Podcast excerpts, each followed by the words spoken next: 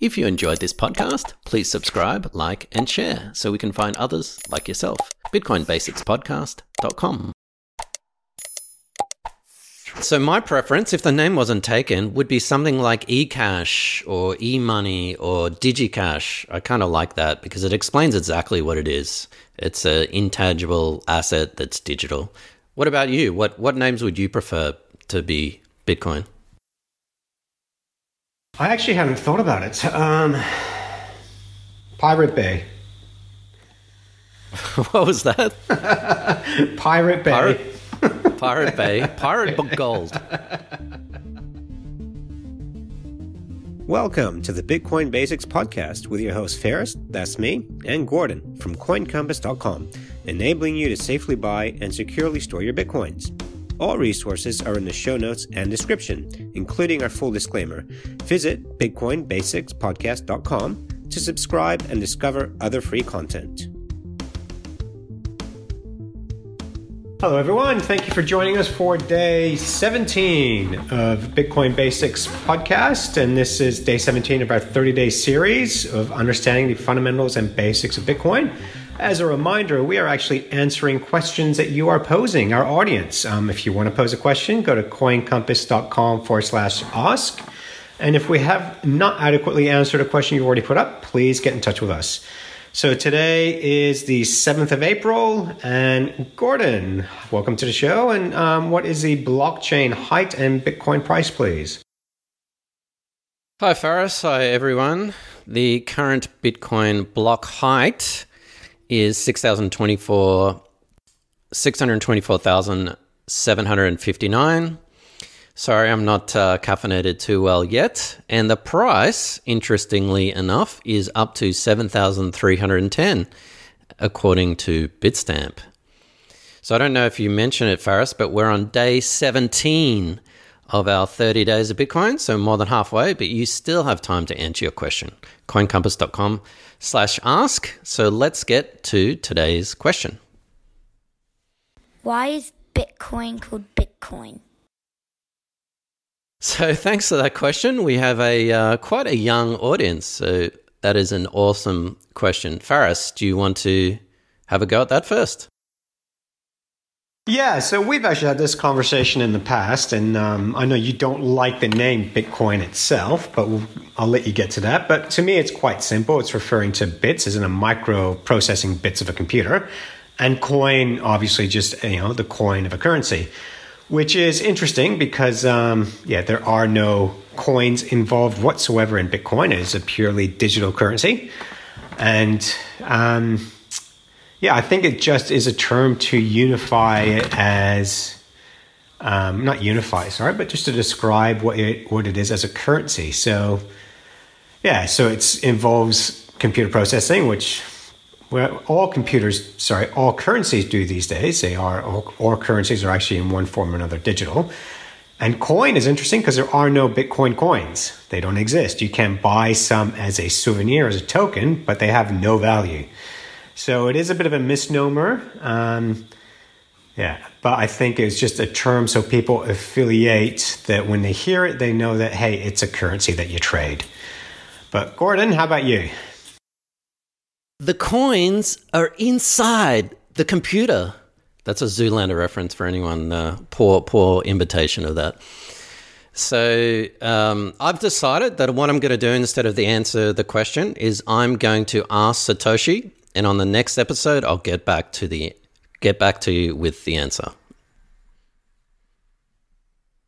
Okay. Um, yeah, well, I mean, what Farah said, uh, firstly, we don't know. You'd have to ask Satoshi, but I think probably what Farah says is correct. So we talk about this term bit, which represents a zero or a one. So that's really what we're talking about this binary operation zero, one, on or off um, negative voltage, positive voltage. That's what computers use, and essentially, that's what you break down a computer into. Um, and yeah, that that's just a that's just a unit of storage. So bit is pretty obviously because bit means something digital, um, as opposed to something analog. Um, I also think that maybe a bit could be something like a share or a fraction of something but I'll get to that in a moment. Um, I think probably most likely it's based on iterations in the past.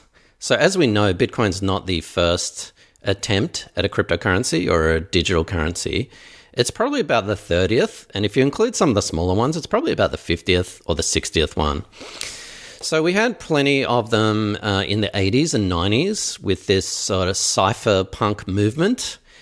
And yes, I said cypherpunk, not cyberpunk.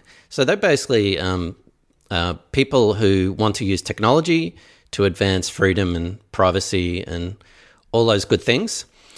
And a lot of this technology that Satoshi kind of wrapped Bitcoin around was already existing technology. And some of those um, projects were B Money, BitGold, DigiCash, and eGold. And there was even a project uh, called Hashcash as well. So perhaps it was just, oh, well, all the good names are taken. I kind of like the word DigiCash. It sort of represents a digital version of cash. That's kind of good. Um, so maybe it was just the fact that, you know, there was nothing else available and, uh, you know, Bitcoin sounded like the way to go. Satoshi actually, in his white paper, did mention, and the title of his white paper is A Peer to Peer Electronic Cash System. So it was deliberate, and he did mention the word peer to peer.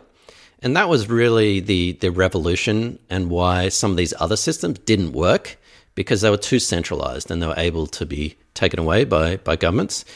And he mentioned electronic cash. So um, eCash, I think, was already taken but DigiCash is kind of a, good name. So probably the end of the day, the most likely reason is that um, these names are already taken, and bit meaning digital or computer one and zero, and a coin meaning a currency is you know the best that he could come up with. Yeah, thanks, Gordon. And um, anyone who's ever started a business, you know that you spend the most amount of time pontificating about what to call the business. And it's that little thing that uh, ends up taking more time than it should. So, yeah, it, it is one of those things where I think Gordon yeah, mentioned a lot of names were taken that can describe precisely what it is. But at the end of the day, it is quite a simple term to, to say. And people know what it is, but still don't understand it. And um, if only there was a business out there, Gordon, to explain what Bitcoin actually was and what it did and how to buy it and securely store it. I don't know of any, Faris. Could you tell me of one? All right. Well, speaking of that, actually, we've got a free webinar coming up where we do just that. Can you tell people a little bit about that, please? Do you want to learn how to safely buy and securely store your Bitcoins? CoinCompass.com is running a free two hour webinar on Sunday, 31st of May. To register and for more details, visit coincompass.com forward slash webinar. Well, thank you for that explanation, Gordon. Um, you've obviously put more thought into this than I have, but um, any other theories or suggestions out there? So there's only one other theory, and it doesn't really matter, to be honest. Um, but it probably comes from BitGold. So the without going into it, and I think actually looking at BitGold and some of these other cryptocurrencies that failed, um, sometimes we learn more about failures than successes, is probably worth actually diving into in a separate podcast. But um, BitGold and eGold and some of these others, but especially BitGold, had this notion of a ledger or what they called a registry. But instead of like with Bitcoin, you have one registry, one giant ledger, one giant spreadsheet that's distributed. This BitGold, it kind of had these files or these, you know, an abstract concept of a coin, a file, and it had the actual registry or the distributed ledger or parts of it within that file. So you had many, many coins, millions of coins, and each coin had to kind of like be individually tracked because they were sharing pieces of transactions and other kinds of data. So perhaps, and by the way, this is not my theory, I read this um, a while ago, was that um, with Bitcoin, you kind of go to the reverse. Instead of having multiple ledgers in fragments and separate parts of coins, you just have one ledger. And that one ledger really is this giant 21 million coin. And so if you've got one Bitcoin, you've really got a fragment or a bit of the 21 million coin. So what you have even if you've got 10 of them, you've got a bit or a bit of a coin. I know far fetched. Um, it, at the end of the day, it doesn't really matter, but that, that could actually be a possible explanation as to why Satoshi called it a bit of a coin, a 21 million coin.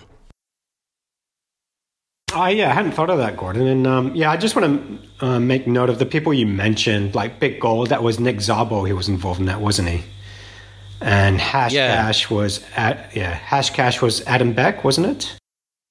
Yeah, Hashcash, and uh, there were other kinds of proof of work monies. Yeah, but Adam Adam Adam Back really um, was the impetus for proof of work. So he was trying to stop spam. So instead of just an emailer sending out a spam to a thousand recipients, well, if you wanted to send every recipient that you wanted to send to, it would actually take CPU power. So if you're sending one email to your friend, that's not a big deal. It just takes you an extra second to send that email. But if you want to spam everyone and send a million email addresses, it would take you like three days to send an email. So um, Satoshi definitely used Adam's back, Adam Back's proof of work, Hashcash, as the impetus to Bitcoin's proof of work algorithm. Yeah, and we're not just name dropping here. It's actually really important to know that these people, Nick Szabo, Adam Back, are heavily involved in Bitcoin and they are highly intelligent people. And I do recommend, um, if you want to find out more about the origins of Bitcoin, uh, there's a really interesting interview with Tim Ferriss, who runs a Tim Ferriss podcast, um, Nick Szabo, and uh, Naval Ravikant. And that was a Tim Ferriss podcast in 2017. And about a 90 minute podcast that delves into beginnings of Bitcoin. And that's really interesting to listen to. So, yeah. Um, well, that's it from me, Gordon. Do you have anything else you'd like to add? No, that's it. So my preference, if the name wasn't taken, would be something like eCash or eMoney or DigiCash. I kind of like that because it explains exactly what it is. It's an intangible asset that's digital. What about you? What what names would you prefer to be Bitcoin? I actually haven't thought about it. Um, Pirate Bay. what was that? Pirate Bay. Pirate, Pirate Bay. Pirate Book Gold. um, no, maybe I, I would like the word sovereign in there. E sovereign or something like that. That's what I like. But hey, don't ask me to come up with names. It's uh, no, I mean, and, you, and it's yeah. the same.